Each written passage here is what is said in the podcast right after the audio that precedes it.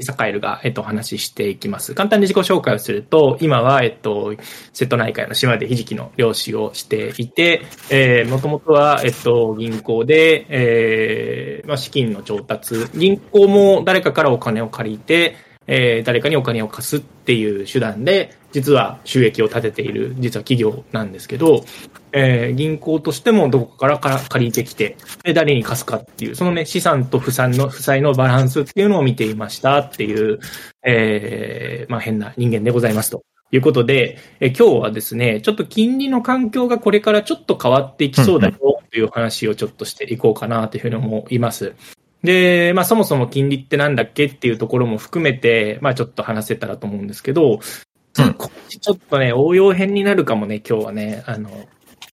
まあちょっと、ええー、まあ、まずですね、あの、金利って今ってすっごく実は低い状態なんだよっていう話、しようかなと思ってます。で、ちょっと資料見てもらうと、あの、初めに金利のあった日本を振り返るっていうふうになるんですけど、実は、えっと、まあ、堺とか周、堺と周平実は同じ年で、平成元年生まれなんですけど、えー、平成元年ぐらいって、えー、実は、えー、金利がものすごく高かったんですね。で、このグラフを見てみると、えー、赤い折れ線グラフが長期金利という、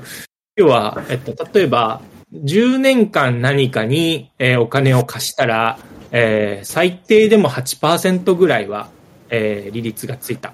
えそれってどういうぐらい、どれぐらいかっていうと、だいたい10年で倍になるぐらいの、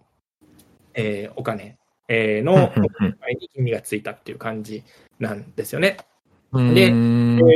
ー、それがまあ長期金利。で、政策金利っていうのが、これ無担保コールオーバーナイトっていうふうに読むんですけど、えっと、銀行間が、えっと、お金を貸し借りするときの、えっと、金利のレートなんですよね。あの、例えば、栄える銀行と周平銀行があったときに、えー、周平が栄えるに、ちょっと明日1日だけ300億円貸してくれるみたいなことっていうのを銀行間っていうのを結構やっていて、その金利っていうのが、えっと、短期金利の指標になるんですね。で、短期金利と長期金利って話が出てきたと思うので、えっと、わかりやすく話をすると、短期金利っていうのは、えっと、貸してから帰ってくるまでに1年間未満の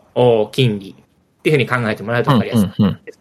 で、長期金利っていうのは1年以上っていうふうに考えてもらうとわかりやすいんですけど、えー、金利って、えっと、要は、期間が短いと安くて、期間が長いと高いっていうのが原則なんですね。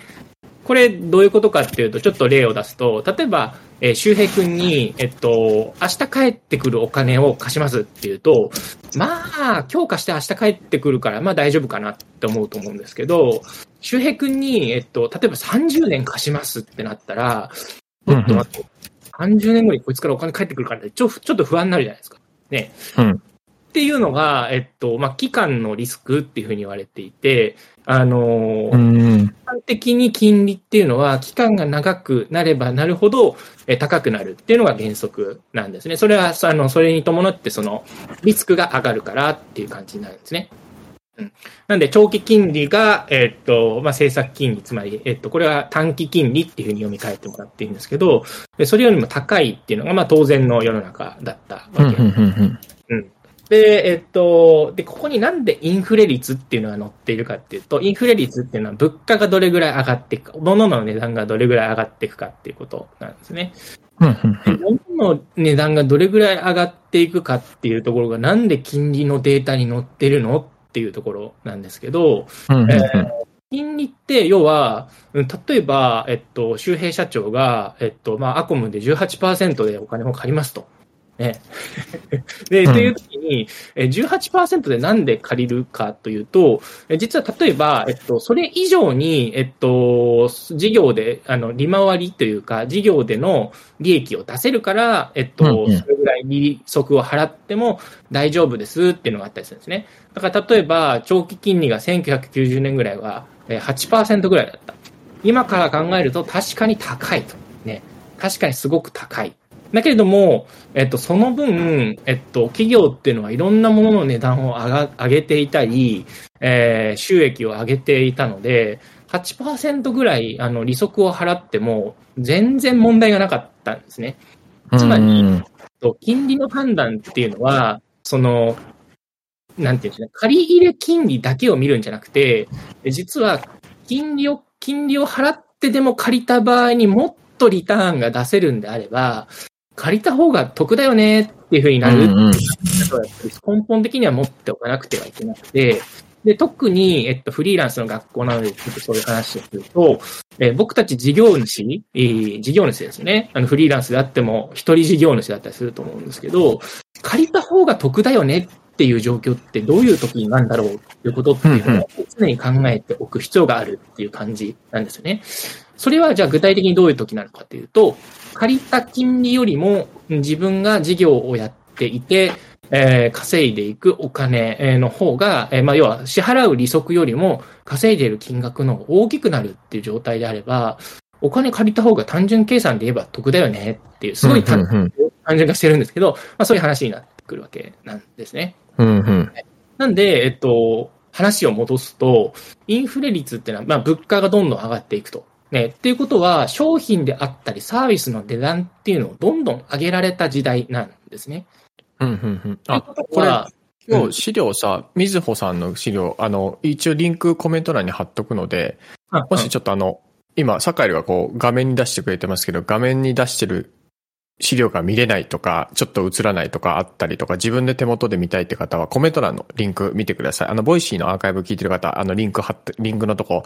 にも資料貼っとくので、はい。ごめんなさい。ちょっとこれ先に僕は言っとけばよかったね。そうだね。あ、ごめんごめん。そうですね。うん、ボイシーで聞いてる人はね、画面が多分見えないと思うんで、うん、ちょっとわかりやすく話をしていこうかなと思います。で、要は、あの、金利を見るときに、今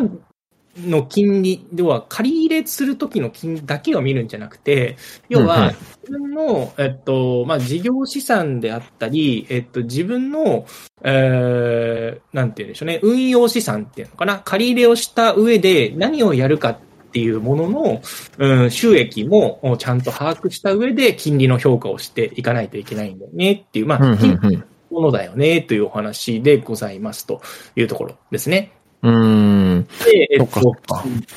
金利の資料にその物価のことっていうのが入っているっていう感じですね。うん。ふんふんふんふん。これ、まあ、要するになんかそのお金を借りた時の方が得だよねっていうのは、例えば、田舎でさ、なんかこう、伐採した木を運ぶときに、なんか頑張って自分の力だけで木をなんか燃やす1キロ先のとこまで歩いて運ぶよりも、車を軽トラ借りて、例えば1日借りるのが仮に3000円ぐらいかかったとしても、軽トラ借りたら3往復で終わる。でも軽トラ借りなかったら、例えば1キロをもう素手で持って、10往復しないといけないってなったら、人手もかかるわ、自分の時間もかかるわ、ね、大変だと。だったら3000円で軽トラ借りて運んだ方が、みんなの時間もなくなるし、自分も他のことにお金当てられるから楽だよね、みたいな。うんうん。なんかそういうイメージと近いのか。なんかお金を借りるってみんな多分やっぱ借金は良くないっていうのはやっぱ頭の中にあるからさ、あるけど。いやでも車借りた方が早いんだったら、はい、こっち借りた方がいいよねっていう。うん、全く同じだね。うん、そうそう。それと同じなんで、だからこそ、例えば、キッチンカーをやりますみたいなことを考えに、うんうん、えー、だけれども、貯金が100万円しかありませんっていうふうになった時に、うんうん100万円じゃキッチンカー作れない。どうしようっていうふうになったときに、例えば、あの、借り入れの金利を1%で借りましたと。ね。うんうん、で、例えばそしたら1000万円1%で借りましたっていうふうに言ったら、えー、簡単に言ったら、利息がまあ10万円ぐらい、ざっくりね、すごい単純化して計算すると10万円みたいな感じになるんですけど、えっと、じゃあそれでキッチンカーができて、えっと、10年間、毎年、じゃあ10万円ずつ利益が出していけたら、うん、まあ借りてっても別に損しているわけではないですよねっていう考え方になるわけなんですよね。うんうんうん借金っていうのは、その、そうだな、あの、勤めていると、なんだろう、単なる、こう、うん、ちょっとこう、怖いものっていう感じに考えちゃうかもしれないんですけど、事業をやっているとすると、単なる要は、うん、なんて言うんでしょうね、仕入れみたいなものなんですよね。仕入れみたいなもの。だから、えー、借り入れをできればできるほど、お事業規模っていうのは、要は、今まで100万円の自自己資金だけだと100万円でだけしか用意できなかったけれども、えー金融機関から借り入れをすることによって、えー1000万円ぐらい、例えば事業に使うお金ができるようになったみたいな、そういうね、えうんうん。この原理で言うっていうふうに言って、えっと、レバレッジ効果みたいなことを言ったりするわけなんですね。うんうんうん借金であったり借り入れをする意義った意味っていうのはそういうところにあるっていうことなんですね。だから、今、株式会社村上海賊でも、えっと、LLAC ハウスっていう、まあ、大きな、え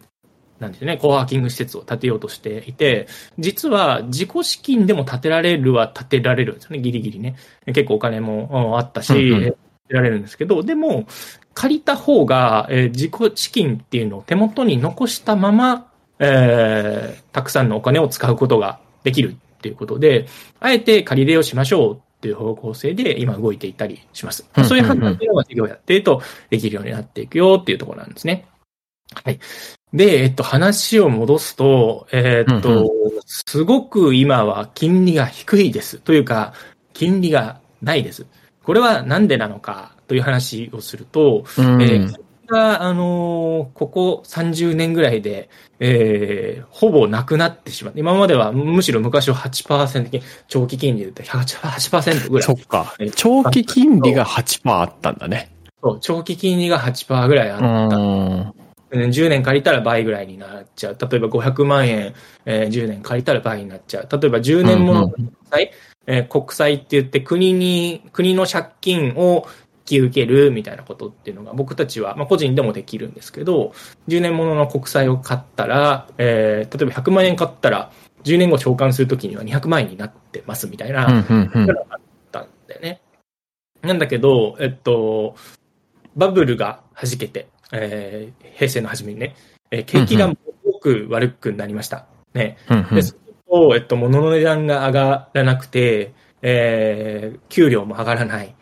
だから、消費も落ち込んでしまう。そういうふうになると、企業の業績も上がらない。で、うんうんうんと、えっと、企業は新しいものを買ったり、新しい工場を建てたり、そういうことをしなくなっていくんですよね。こうんれはまずいぞっていうことで、えっと、そうなっていくと、景気が冷え込んでいくと、いやーちょっともうちょっと金利下げていくんで、もうちょっと借り入れして、もうちょっと設備投資とか、家建てたりとか、工場建てたりとか、回してくださいねっていうことで、金利って下がっていくんですね。ここわかりますかね？金利が下がっていくと、要は借りやすくなるじゃないですか。今まで金利が。ね、8%、例えば、うん金利が18%ですみたいな感じになると、わあ、うん結構あるなって感じだと思うんですけど、金利が、えー、1%です。でもっと言うと、金利が0%ですみたいな感じになると、うんああ、借りてもそんなに利息払わんでええのね、と。うん。ほんならちょっと借りて、えー、ちょっと加工場でも建てようかね、っていうことになっていくわけなんですね。うん。まあ、あれだよね。うん僕がずっとアコムで18%で借りてて、借りてたんだけど、9まあ、90万円ぐらいかな。うん、うん。やっぱあ18%もあると90万円借りるとやっぱ年間で多分15万円ぐらい多分返さないといけないね。金利だけでね、利息だけで。それで月に直すと多分い1万円ちょいとか返さないといけなくて、まあ高いと。で、うん今回ね、LLC ハウスでだいたい5000万、6000万ぐらい借りる予定で進めてますけど、まあそれも多分高くてもなんか、まあ4%以内では出てくるっていう話があって、うん高かったとしても。で、18%と4%だったら、それどっち借りますかって言ったら4%だよね。うん そうそう。だから、金利がやっぱ高いと借りにくくなって、金利が安いと借りやすいっていう、まあもう本当めちゃくちゃシンプルなことでね。うんそれがだから、要するに景気とか工場だったりとかを建てることにも影響してると。そうそうそうそう。うんうん。あなんかよく金利を政策をこん、政策で金利をこう変えていくみたいな話っていうのは、えーまあ、ざっくり言うと景気が悪いなーって思ったら皆さんもっとお金使ってっていうことで金利が下がっていくんですね。うんうんうんで、えっと、物の値段がものすごく上がっていって、景気がすごく良くなっていく。で、例えば、うん、そうだな、うん仮想通貨とか NFT もものすごい値段が上がったりみたいなことっていうのが今まであったと思うんですけど、うん。それくらいの勢いで物の値段が上がってた時代っていうのが、えっと、平成昭和の終わりから平成ぐらいにあって、えうんうん。ー、こっちがなんか一晩にしてなんかものすごい値上がりするみたいな、うんそういう高景気の時があったんですね。そういう時は、あんまり値段が上がりすぎちゃうと、えー、逆に生活に困っちゃう人っていうのも出てくるので、いや、ちょちょちょちょ、ちょっとやりすぎやりすぎってことで、金利を上げるんですね。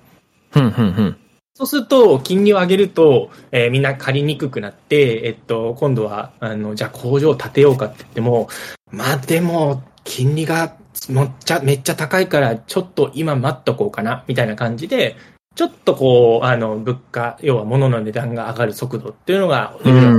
いいっていう風な、そういう関係にあるんですね。物の値段が上がっているときは、えー、どちらかというと金利は抑える。えー、金利を下げると物の値段が、えー、今度は逆に上がっていくようになる。まあそういう体の関係にあると思ってもらうといいかなというふうに思ているという感じですね。じゃあ、今からこれどうなるの？今までは分かった分かったと。うん、景気が悪かったから金利をものすごく下げてきて、なんとか頑張れ頑張れってやってたけど、うん、まあこの平成から令和にかけての30年って、まあ、えっと、賃金も上がらなければ、物価な、物価も上がらなければ、うん、まあ正直、えっと、あんまり景気がいいとは言える30年ではなかったよね、と。うん。だから、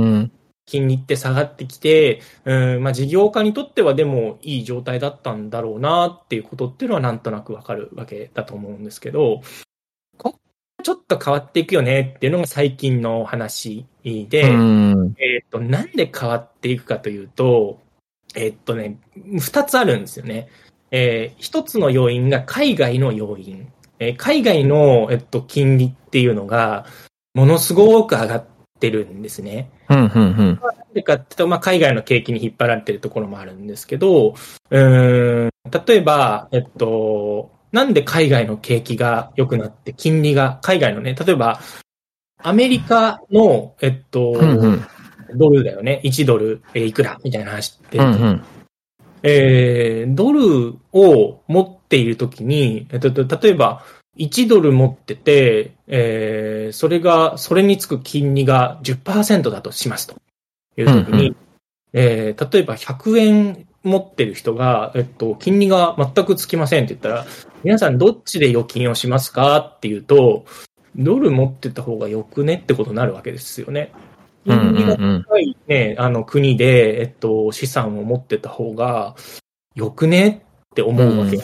まあ、よ、よくある外貨建ての、まあ、保険だったりとかもね、金融機関売ってるもんね。要するにその日本は低金利だけど、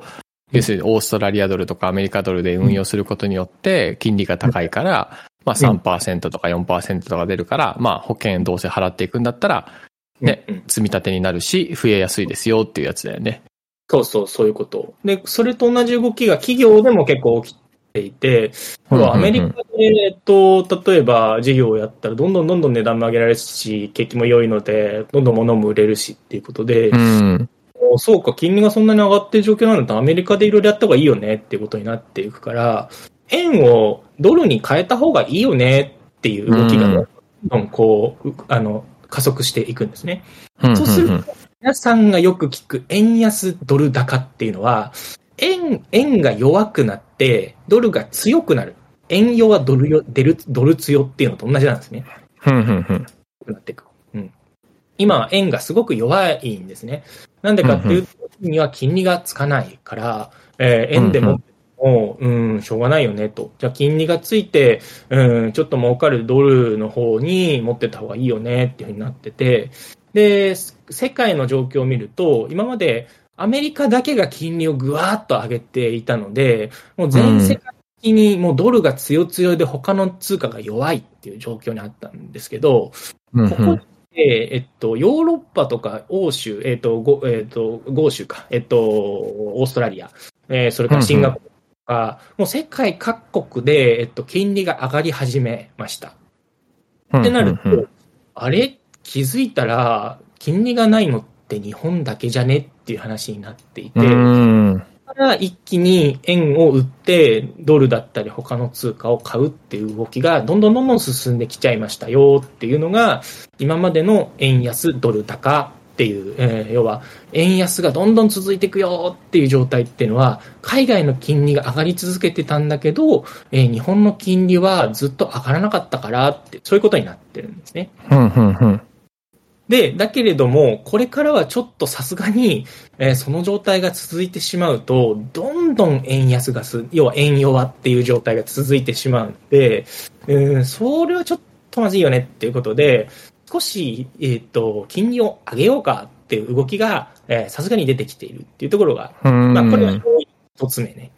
で、要因二つうんえっと、ちょっと景気が良くなってきてる感があるよねっていう、これがね、うん。実は本来的にはすごく大事なところで、えー世の中の、うん、金融政策をやってる人たちが目指している部分なんだけど、うん。うん。物の値段が上がって、企業の業績が上がって、えーお給料が上がった。えーそうすると、いろんな消費だったりサービスをどんどん買ったり、えー贅沢するようになろうっていうふうになってくるわけじゃないですか。ね、そうなると、えっと、じゃあちょっと金利を上げて、えー言っても、えっと、問題ないよねっていうことになるので、えーそうなっていくと、うん、理想的なその金利の上昇っていうのが起きていくわけなんですね。要は景気が上向いていくよっていうのが、うん。えー金利が上がっていく。まあ、この側面もちょっと出てきたから、まあ少しだけ明るい兆しはあるんですけど、でもどっちかというと、あの、要因一つ目の、海外が金利を上げまくってて、円の価値が相対的にちょっと下がりすぎてるから、ちょっと金利上げていかないとやばいよねっていう感じになっているっていうところなんですね。うん。なるほどね。じゃあなんか、うん。これ、なんか海海外とかだと、あ日本だとあんまりこう、流れてないけど、海外だとなんか日本って30年ぐらいのこうデフレみたいなものから脱却したよねみたいので、結構すごいみたいなニュースが流れてるらしいね。うんうんうんうん。そう。そ脱却、脱却したけど、脱却したんだよね。で、企業の業績は確かに上がっていて、うん。利益は上がっているんだけれども、多分僕たちがなんとなく、えーそんな今って景気良くなってうんるの、うん思うっていうのはなぜかというと、賃金が反映、賃金が上がってないからなんだよね。なるほどね。要は、えっと、企業の業績、今実はね、あの、すごくいいんですよ。あの、統計でと、企業の業績も、あの、全般的にいいし、物の値段も上げられているし、つまり利益が増えてるんですね、日本の企業全体の。んうんなんですけど、その利益が増えたときに、その利益が分配される先っていうのが、えー実は例えば、えーみんなへのお給料とか、うん。うんえーあとは、えーなんかこう、企業が新しいものに投資をするとか、うんあるいは株主に、えっと、ありがとうって言ってお金出してくれ、ありがとうって言って、俺のお金、配当金っていうふうに言ったりするんですけど、俺のお金を払ったりとかっていうことをしたりするんですけど、えー今のところ企業がやってることで言うと、まあ、設備投資、つまり新しい投資をしていこうっていうところと、えーそれから、えーまあ、株主の人に、えーありがとうって言って配当金を払うっていうことは結構バンバンやってるんだけど、うんうんうん。はあんまり変わってない。まあ、多少ね、ちょっとこう賃上げの動きっては出てるんだけど、利益が増えてる割に、えっと、人々のお給料とか増えてないと。だから政府が賃上げ、賃上げ、賃上げ、賃金上げろって言ってるんだけど、まあ、なかなかそうっていうところうんで、だからあんまりこう、景気が良くなってない。今、こえー平がね、やってくれたデータなんかを見ると、2001年から2014年で、えー総付加価値の伸び率は、えー、11%で、えっと、20、まあ、大体30兆円ぐらい、えーまあ、要は利益、利益っていうふうに読み替えちゃうといいと思うんだけど、利益が30兆円伸びてる。だけれども、その30兆円増えたよねってお金の、えーうち何が増えてるかっていうと、えっと、営業純益、これはまあ、要は、企業の現預金が、現預金残高が大体30兆円ぐらい増えてるっていううんうんうんうん。要は、なんか貯金、企業の貯金が増えただけで、じゃあ、えっ、と、どこに回ってるのっていうお金っていうのがあんまりこう、ね、経済の方に回ってきてないっていう感じになっちゃってうる。んまあ、簡単に言うとそういう世の中になってしまってるんでね。うんまあ、ちょっとだいぶまた脱線しちゃったので、じゃあ、金利がこれから、まあ、とはいえ、ちょっと上がっていく世の中にあるなるよねっていう世の中において、えっと、僕たちは何を考えていけないけばいいのか、え金利がある世の中に戻った時に、僕たちは何を考えればいいのかっていうことっていうのは、えすごく単純な話なんですよね。えっと、結論から言うと、ちょっとこれ、資料はちょっと複雑すぎるので、うん、結構これ、すごいデータまとまってるよね。うん、そうそう。これちょっとまた上級編でがっつりちょっと解説したいなと思ってるうんけど、うんえっとね、えっと、じゃあ、え僕たち個人、うん、まあ、個人事業主であったり、まあ、小規模な、あの、零細企業が気にすべきポイントって、借り入れの金額が下がったってだね。いうことだから、だからあれか。うん視点としては、その、うちの会社がその借り入れをしていくときに、今回の資料を見ようっていうふうになったから、ここからはあれだね、うちの会社の視点で村上海賊が今からか借り入れするんだけど、うん。その場合において今後の流れってどう影響していくかっていう視点に立つと、多分みんなも同じような視点で見れるかもしれないね。フリーランスで借り入れするとか会社作ってねやるとかっていう場合はね。それでいこうか。ちょっとね、あのー言葉の解説とか入れてると本当に長くなっちゃうから、ちょっとここから一気に、ざっくりで。ちょっとタイムモードになってきます。すいません。ちょっとね、あの、ちょっと上級モードになってきますが、えっと、やっぱりこの辺って結構ちゃんと押さえておいた方がいいところなので、うんうんえっと、まあ、要は金利が上がっていきますと。で、金利が上がっていくって言っても、えっと、その短期が、短期金利が上がるのか、長期金利が上がるのか、より、えー要はね、あの、短い期間借りた方が短金利が高いのか、安いのか、要は、えー短い金利と長い金利っていうのがあるんですね。2種類ある。うんうんうんでそういう時に、えっと、これ、今まではね、2021年ぐらいまでは、えっと、ゼロ金利制、低金利政策だったので、うんうんうんえっと、短期金利が安くて、まあ、長期金利は多少、まあ、あの、利率があるっていう状態えーだっうんたんだけど、えっと、今度は、えっと、政策金利、つまりその、うん、短期金利がちょっと上がっていく。うんうん。で、さらに、えっと、今度は、えっと、短期金利はちょっと上がったんだけど、えー今度はさらに長期金利も上げていこうっていうのが今の動きなので、えっと、実はね、長、まあ、いろんな要因があるんだけど、えー原則はその、えっと、長期金利のはね、要は長く貸す方が金利って高くなるっていうのが原則なんだけど、意外と短期金利の方がちょっと高くなりがちというか、まあ、同じくらいの水準になるよねっていう感じの世の中になっていくっていうのが今見込まれているところなんだよね。だから、えっと、長期で借りた方が比較的割安になりがちっていうような、あの、そういう状況になる面白いね。感じなんだよね。そうそう。だから、えっと、このね、イールドって書いてあるやつって、うんうんイールドってこの、なんていうんでしょうね。えっと、例えば、金利のイールドあるかな。イールドないな。いやいや、ちょっとそれは割愛します。で、まあ、長政策金利、長期金利の想定経路っていうところで、えっと、今要は政策金利は、要は短期金利はもうベタ底になってるっていう状態。長期金利だけがぐいっと上がってるんだけど、これからじゃあ短期金利もまあ当然上がっていくよねっていう感じになるので、えー、まあ短期金利と長期金利の差っていうのが割と狭まっていく見込みになってるんですね。だから、えっと、今まではもう、あの、短期だったらほぼもう利息ないですぐらいの状態だったのが、えー、長期になってくると、えー、まあ、要は、短、ね、今、これから先はちょっとた短期金利でも金利がつきますっていう世の中に多分ね、変えていく。ここはね、政策金利なんで変えていく見込みになるんですよね。うんうんうん相対的に長期金利のこう、あの、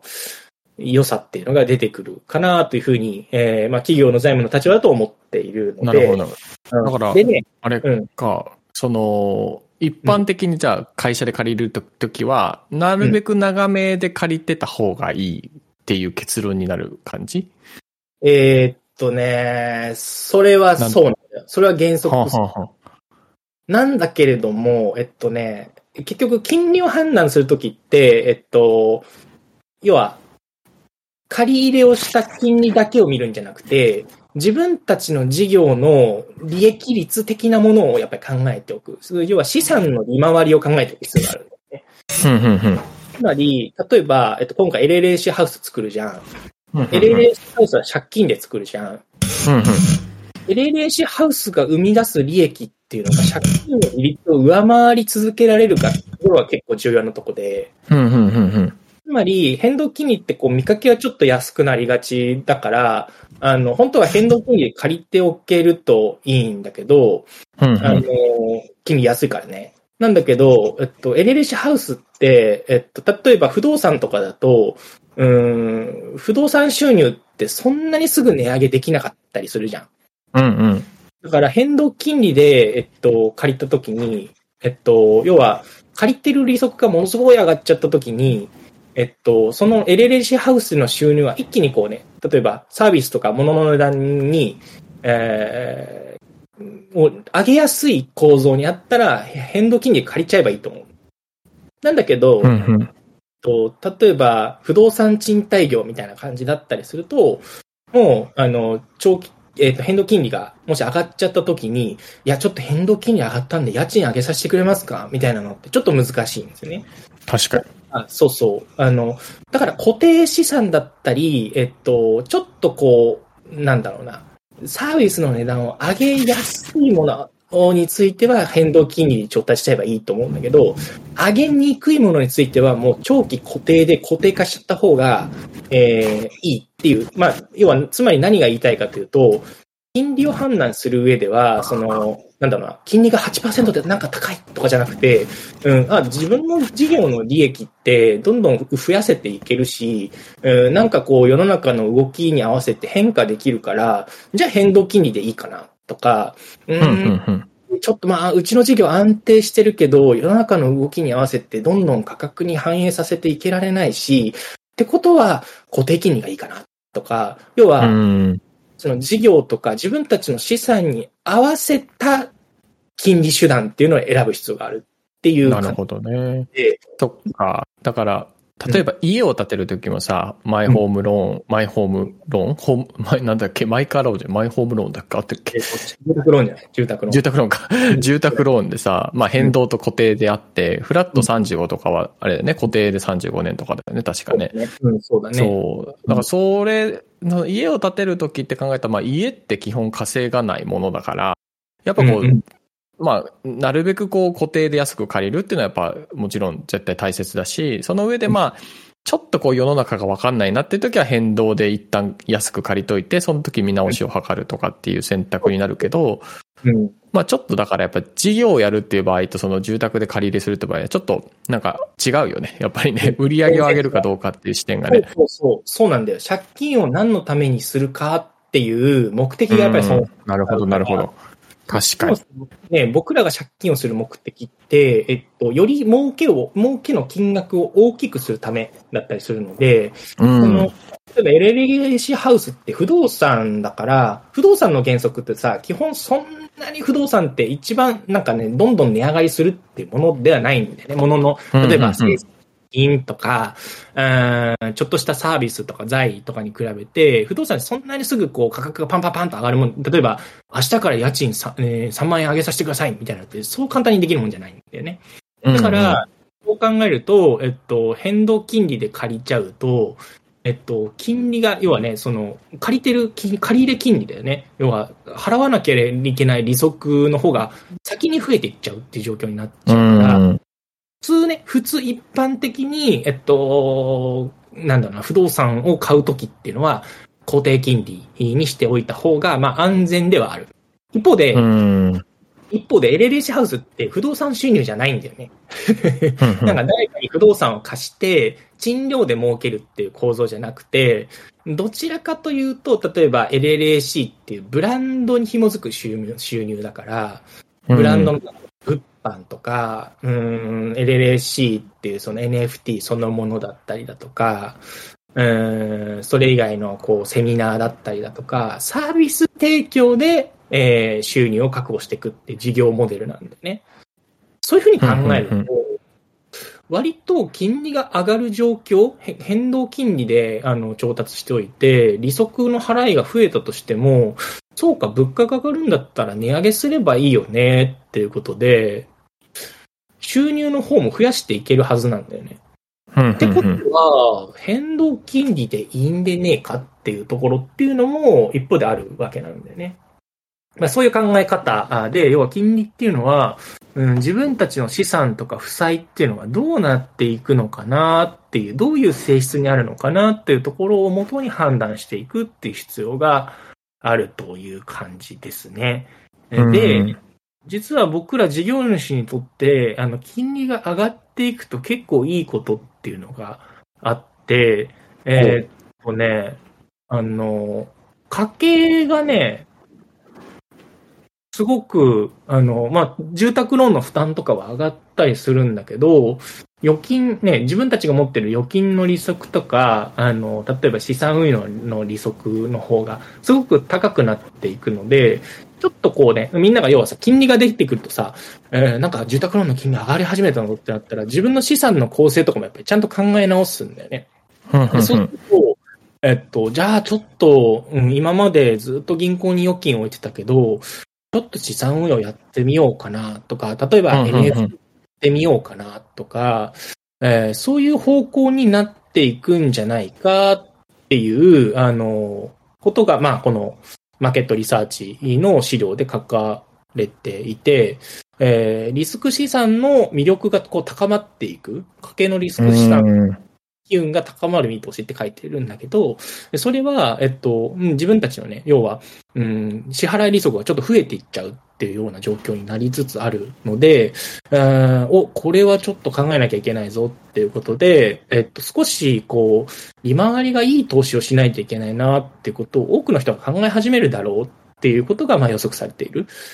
うんで、あの、まあ、事業をやってる僕たちの目線で考えると、割とこうチャンスなのかなっていうふうに思えるなるほど。なというふうに思ああ、この視点は確かになかったな。なんか、僕らがなんか今まで大体貯金をしとけばいいとか、うん、なんか、投資は危ないとかって、まあ育ち、育ってきながら多分ずっと聞かされたことだと思うんだよね。割と日本人って。で、それってやっぱりその、この30年間長期金利がずっと低迷してたっていうことで、要するにもうとにかく何をやっても、まあ、そんなに配当もつかない。だったらもう貯金とか、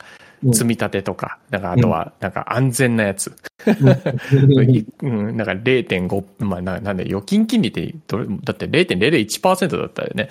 らその定期預金とか10年満期とかでも0.1あるかないかとかだと思うから、うんうん、もうそういうものでとにかく減らさないことが大事だよねっていうようななんかマインドセットになってたよね、多分ね。そうそう、そうなんよね。うんで、それが金利が高まることによって、あ、なんだこれに入れ、100万円とりとにかく入れてみたら預金金利高いから、だったら3%、4%、5%で増えていくよね。まあ NISA とかもそうかもしんない。そういうふうに考えたら、そっか、増やせるチャンスが金利が高まることで増えていく。で、それによってみんなが、マインドセットが変わるっていう効果があるんだね、これね。そうそうそうそう。だから、むしろさ、極端なことを言ったらさ、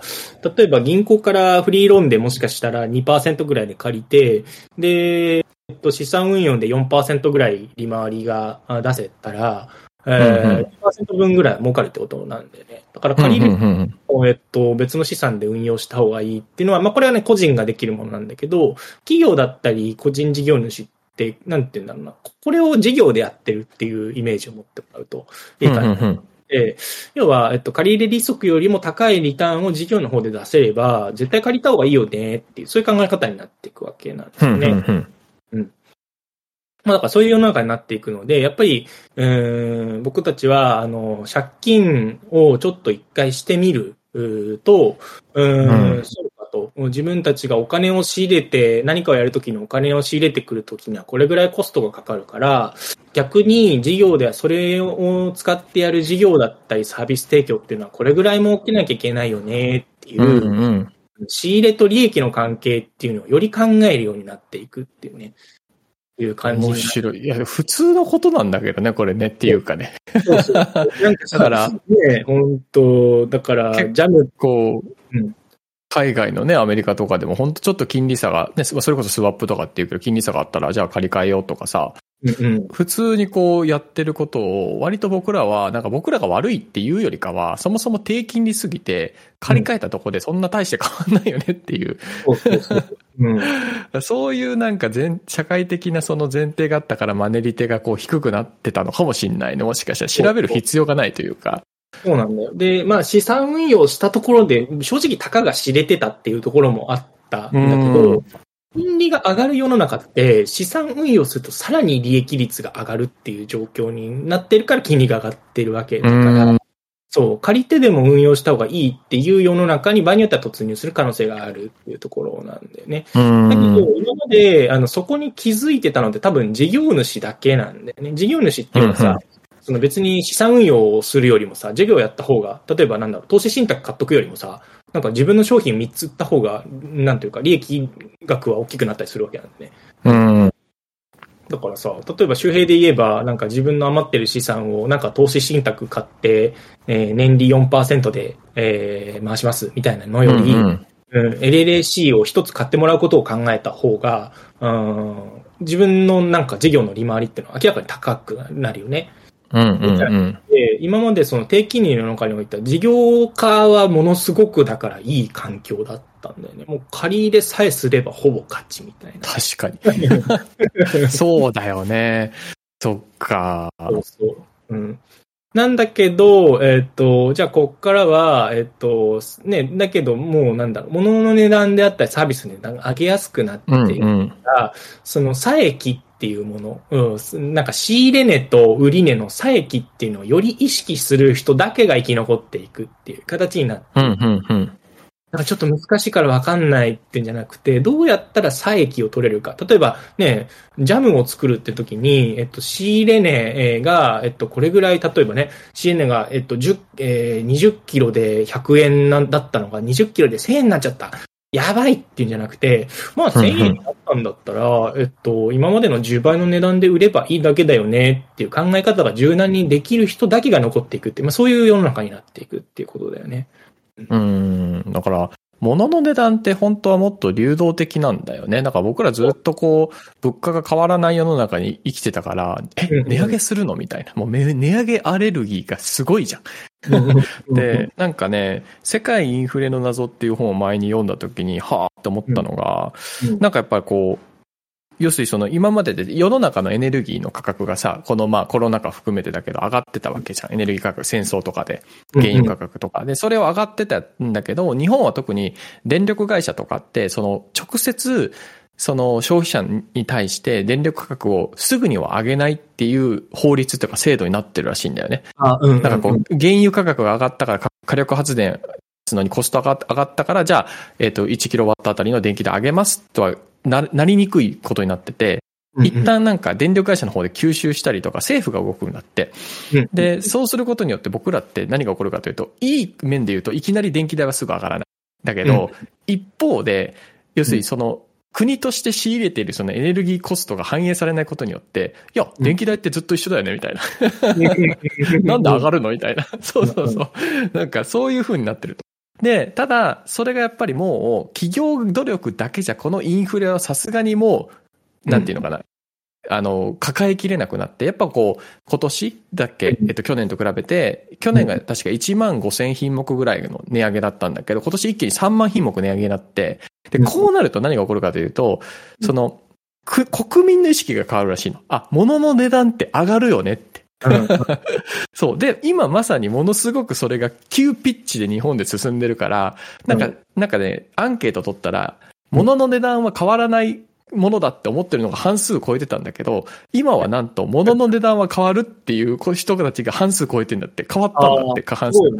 そう。で、じゃあそのインフレする社会とインフレしない社会って、物の値段が上がって上がっていかない社会何の違いかっていうと、こういう消費者、国民一人一人の意識らしい。そう。なるほど、ね、みんなが、そう、うんうん、みんなが上がるよねって思ってると企業は上げやすくなるから。確かに。そうそう。で、そうなると、要するに利益削んなくていいから人件費も上げられたりとか、そこにね、いい人に投資ができたりとかするから。から僕らって結構自分たちが物の値段変わらないよねっていうふうに、っていうようなマインドセットで生きてたからこそ、ある意味自分たちのその給料っていうか懐も寂しくなってた。逆に今からって物の値段変わるよねで、そういう意味では、淘汰ももちろん起こるけど、ね、よりいい商品にやっぱお金払いたいからさ、僕はなんかすごい若い人にとってはいい時代なのかなってやっぱ思ったね、今日の酒井の話聞いて。うん。いいと思う。なんか昨日ちょっと周平と話して、例えばなんか、仕入れ値を意識しない人っっているよね、みたいな話をちょっとして、例えば、デザイン無料でやってくださいとかいう言葉が出てしまうのって、物の値段が変わっていないからこそ、その仕入れみたいなのを意識しない人が増えちゃってるから、そういうなるとも思うんだよね。だから、言うとね、その、正しく仕入れねね、仕入れにはこれぐらいお金かかるよね、当然と。で、そして値段上がってるんだから、それにさらに利益乗っけないと僕らも生きていけないよねっていう考え方がちゃんとやっぱり浸透していくことで、すごく、うんうん、あの、なんていうの、健全な経済活動っていうのが進んでいくよね。うん、確かに。そうだね。ふんふんふん。なるほど、なるほど。わかりやすい。ね、うん、うん。しゃ、ということで、だけどね、その、あとは、金利ほん、まあ、これ今から金利は上がっていく世の中になるよっていうふうに言ったんだけど、うん、ちょっとね、坂井自身はちょっとこのみずほのレポートに関してちょっとだけ懐疑的なところが一つあって、えっと、日銀、今ね、日本国債をめちゃくちゃいっぱい持ってるのって日本の金融機関なんだよね。うんうん、で、金利が上がるっていうことは、えっと、その日本国債の価格えー、価格が下がるっていうことなんだよね。で、そうなると、その金融機関のその含み損、持ってる要は、あの資産、持っている国債の評価額がものすごい下がっちゃうから、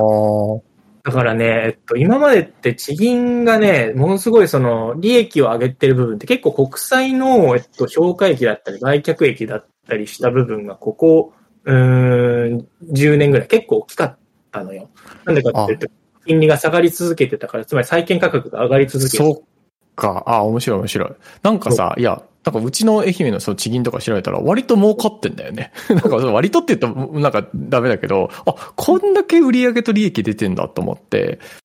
で、結構ね、その内訳を見てみると、うん、国債の売却益ですみたいなのが結構大きかった。へえ、面白い面白い。そっか、だから、ちょっと一回整理しておくと、要するに、これから金利が上がると、今まで例えば長期金利が、まあ、0、まあまあ、例えば0.5%でしたと。で、その債券、銀行で買ってますと。で、金利が上がるってなると、長期金利は例えば1%とか2%とか仮になったとしたら、それはその、金利が低い債券は誰も買わないよねっていうことで、債券価格が落ちるってことだよね。債券価格がね、えっと、金利が低いと、えー、金利が低いってことは、えっと、ニーズがいっぱいあるってことだから、えー、上がってくんだよね。逆逆。え、え、あ、いや、金利が、要するに低い金利の時に買ってる債券価格があって、で、うん、この後の世の中が金利が上がっていくっていうことは、この持ってる低い金利の債券価格は落ちるよね。あれ違う？うん、そう。合ってるね。合ってるね。だから今地銀は金利が低い時の債券をたくさん持ってるから、今後金利が上がっていく世の中で言うと、その持ってる金利の価格が下がっていって、あ、金利じゃない、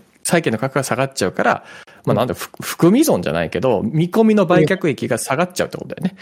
含み益がなくなっちゃうっていう。もっと含み損が増えていっちゃうっていうことになるので、そう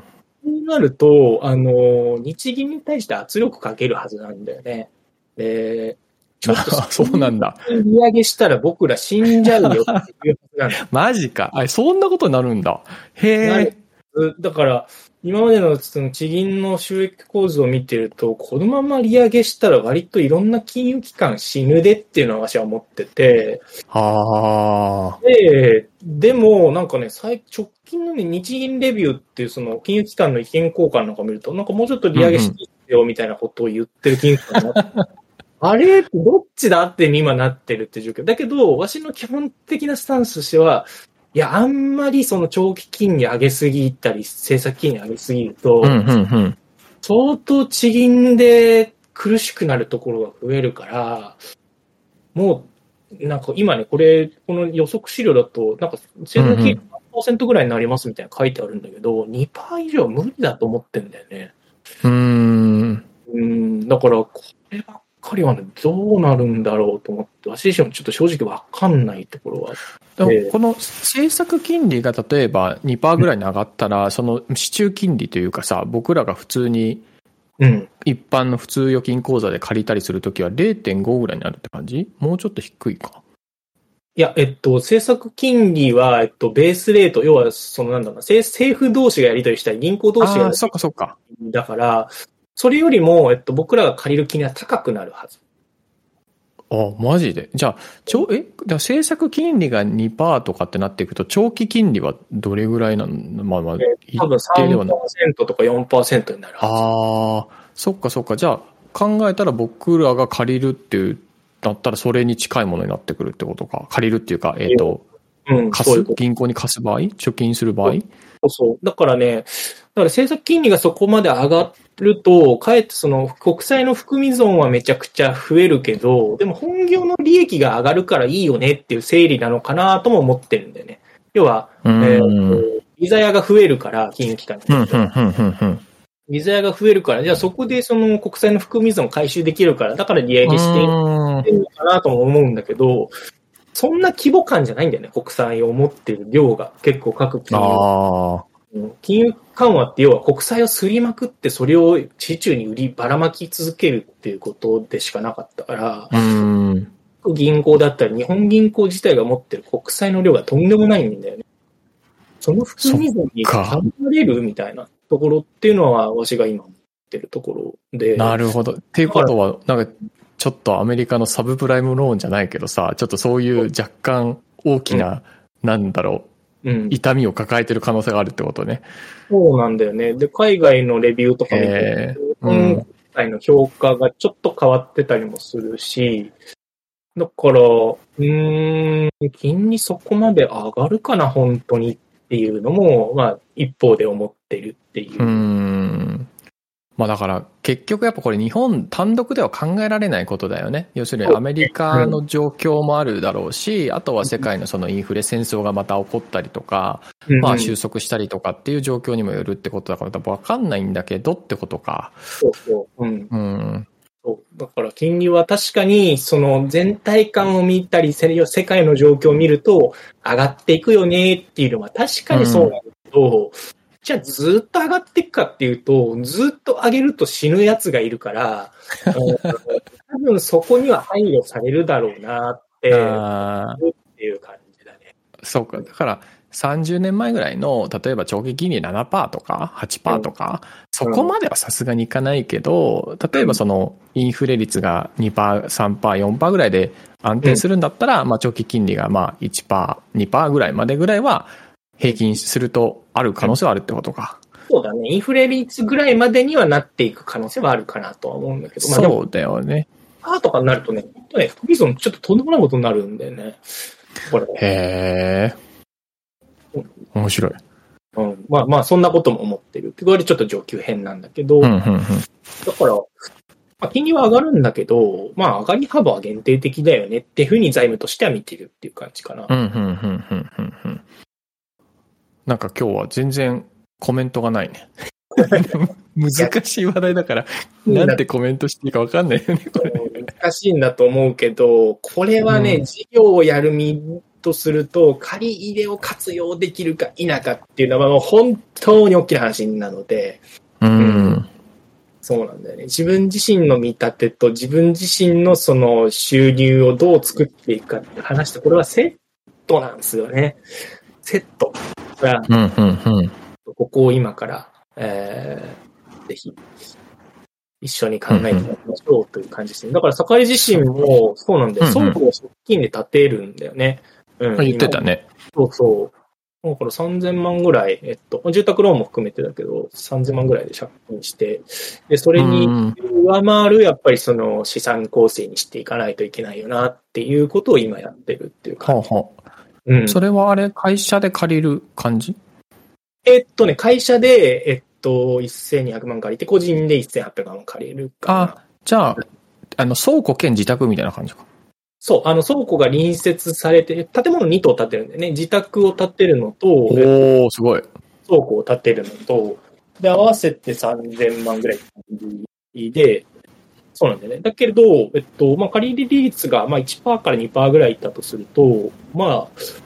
そんなにね、で、自分の資産の利回り考えたら、あの、それぐらいだったらむしろやっぱり他人資本使った方がいいよなっていう考え方で、えー、今借り入れの調整をしているっていう感じだね。うんうんうんなるほど、なるほど。いや、この、ね、借り入れとかの話って、本当はもっとあっていいんだけどね。な、なかなかそういうの、経営者同士しか話さないよね、こういうね。そうそう、うん。経営者同士しか話さない。あ、円安ぐらいまで行くか。これはだからその金利次第。うん。うん。あの、でもね、今ね、アメリカの利上げがちょっと落ち着いたんですよね。うん今、うんうんドル円が一時期160円いくかみたいなので、大騒ぎしてたと思うし、円が終わるみたいな話とかあったと思うんですけど、それってアメリカが死ぬほど利上げしまくってたからなんだけど、なるほど、なるほど。アメリカの利上げがね、直近3回止まってるんでね、あの、さすがにちょっとやりすぎたからちょっと戻すねぐらいの感じになってて、あだあ。からドル円のレートもちょっと円高に戻ってるね。だから、結局アメリカが今その利上げをと、ある意味止めざるを得なかったっていうか止めた理由はあれだよね。まあインフレが一服したってことだよね、多分ね。そうそうそう、一服したというかもう一服、うん、そうなんだよ。一服するぐらい金利が上がっちゃったっていう。なるほどね。みんなその借りなくなったってことだよね。ちょっと高えよみたいなね。ちょちょちょちょいみたいな感じになってうん。そう、だから、うん。ささっき紹介したその世界インフレの謎にも書いてあったんだけど、結局そのコロナ中とかコロナ禍明けのインフレって、なんかその需要が急増したことのインフレではなくて、うん結局供給不足のインフレだったらしいんだよね。その戦争だったりとか、あとコロナでそのさ、あの、辞めた人いっぱいいるじゃん。コロナ退職した人。で、今日作りたいのに需要があるのに作れないっていうことで、なんかエコキュートとかも高くなったよね、半導体不足で。ああ、そうだね。うんうんあれで結局やっぱインフレがアメリカはひどくなったらしくて、あのうん前提条件としては。で、そういう点で言うと日本って別に特にあんまりダメージがなかったのはすごいって書いてあった。要するに別に供給不足にはならなかったっていう。ああ。うん。そうそう。だから、まあ人が戻ったんだろうね、一旦ね。なんか多分失業率とかも、僕、あの予測とほぼ一緒だったもんね、確か。うんうん。そうだね、うんそう。うん。よっしゃ。面白い、面白いな。いや、なんか昔はその世界の金利とか円安とか別にどうでもいいだろうって割と思ってたんだよね。俺は個人でやっていくからって思ってたけど、いや、本当やっぱ繋がってるよね。自分のその事業の借り入れの金利っていうのとこの世界っていうのは。だから、金利とかこのインフレとかデフレとか金融、ファイナンスって難しいイメージあるけど、ちょっと基本知識を抑えてこうやってサカエルとかはね、優しく解説してくれると楽しいね。これね、学ぶの。そうだからまあ、うん。その資産をどういうふうに構成していくのかとか、事業の利回りどれくらいにしていこうかっていうのをより考えるようになると思うので、まあ、そのあたりを、うんまあね、なんかお互いこのフリーランスの学校の人たちはみんな事業やってると思うから、あの、うん考えていけるといいですよね。うん。そうそう。なんか本当これってなんか、いや、私は別に会社やらないですとか、なんか建物建てるわけじゃないですっていう人もいると思うけど、あの、普通にフリーランスとして知っといた方がいいよね。フリーランスっていうか、個人でもその住宅ローンもあるし、マイカーローンもあるしさ、あとは、もしかしたら会社辞める可能性あるし、副業の方が事業大きくなる可能性あるし、ね、大家さんになる可能性もあるし、ね、うん、そうだね。本当そうだね。うん、いやもう大悟に惹かれました。あざっす。これ使いたかった。いや、あ使いたかった。タイミング、タイミングミスった。自分が話し始めて、勝っちゃったから。あたさんありがとうございます。池上彰さんいる別れ、すごいな。いやいや、長い。いや、みんな大悟に惹かれてますよ、もう本当に。まマツコ、マツコ含め。そうそうそうそう。いや、でも、なんかちょっとなんかリクエストっていうか皆さんの方でも何かこ、こ、こっちの文脈の話が聞きたいとか、なんかあったらぜひ教えていただけるとまたリクエストいただけるとね、酒井とかとまた話せますし。そうだね。はいもしでもコメントとかもらえたら、あの、ちょっとそね、れに嬉しいね。また話したりしようと思いますんで。はい。はいじゃあ、ちょっとそんな感じで、私ははい、ちょっと、今日は、ひじきをそうだね。あの、ひじき星に。あの、干してるやつをね、あの、洗濯物よろしくしまいに行かないといけないんで、ね。あ、そっかそっか。夜、夜ってこう湿度が上がるからさ、ちょっと今そっかからそっか。行ってくるわ。はい。酒井あの、高級ひじき作っておりますから、皆さんぜひ、ね、沖かむろひじきで調べてみてください。はい。僕も毎日食べてます。はい。はい。ということで、えー、酒井ありがとうございました。はい、どうもどうも。はい。皆さんありがとうございました。